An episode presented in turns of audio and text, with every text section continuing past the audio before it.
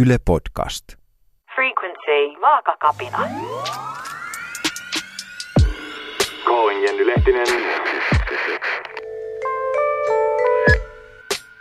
It's an emergency. Come quickly. Kapinajohtajan ensiapupiste.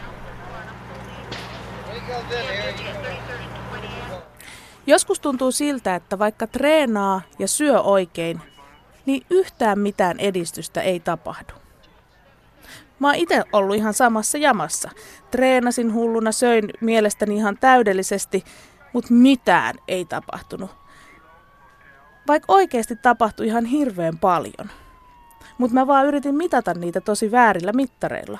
Ja nyt mä haluaisin, että säkin funtsisit sitä, että millä mittareilla sä mittaat sitä, että tapahtuuko jotain edistystä. Onko oikeasti niin, että mieliala ei ole ollut yhtään parempi? Öisin ei ole nukuttanut yhtään enempää – onko niin, että stressi on ihan yhtä kova kuin aikaisemmin? Koska jos näin on, niin silloin ei voi edes ajatella, että olisi treenannut ja syönyt oikein, koska nämä on niitä mittareita, joissa jotain pitäisi tapahtua. Ja jos se ei tapahdu, niin sitten pitää miettiä semmoisia asioita kuin vaikka oma jaksaminen. Millainen on perhetilanne? Millainen on sun arki? Jos sä yrität hirveän kiireisen ja stressaavan arjen keskellä vielä suorittaa syömistä ja treenaamista, niin on ihan varma juttu, että se stressi vaan pahenee, mieliala laskee ja ehkä unetkin häiriintyy entisestään. Eli nyt mä sanon sulle, rauhoitu. Pysähdy. Hengitä tosi syvään vähän aikaa.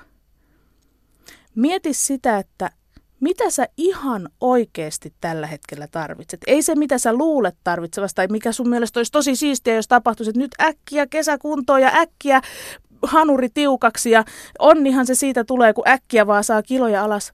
Vaan mitä sä ihan oikeasti tarvitset? Tarviiko se sitä, että stressi vähän vähenisi? Tarviiko vähän parempia yöunia? Tarviiko ehkä ystävien seuraa? Jos se stressi on kova, niin täytyy tehdä työtä sen eteen, että sen saa sieltä purettua. Muuten oikeasti mitään ei tapahdu.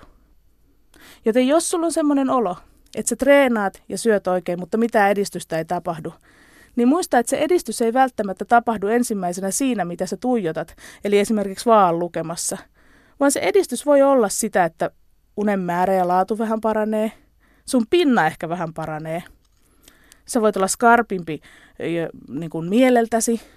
Tai sitten sulla voi olla ylipäätään vaikka parempi toimintakyky. Kyky tehdä vaikka ruokaa raskaan työpäivän jälkeen tai kyky lähteä käymään ulkona silloin, kun sä aikaisemmin olisit mennyt vaan sohvalle makaamaan. Ehkä mieliteot on vähemmässä, ehkä vaikka jos on ollut jotain ahmimistyyppistä, niin niitäkään ei tapahdu enää niin usein. Mutta kannattaa muistaa, että oikea muutos on tosi hidasta. Tämän sarjan kaikki osat löydät Yle Areenasta.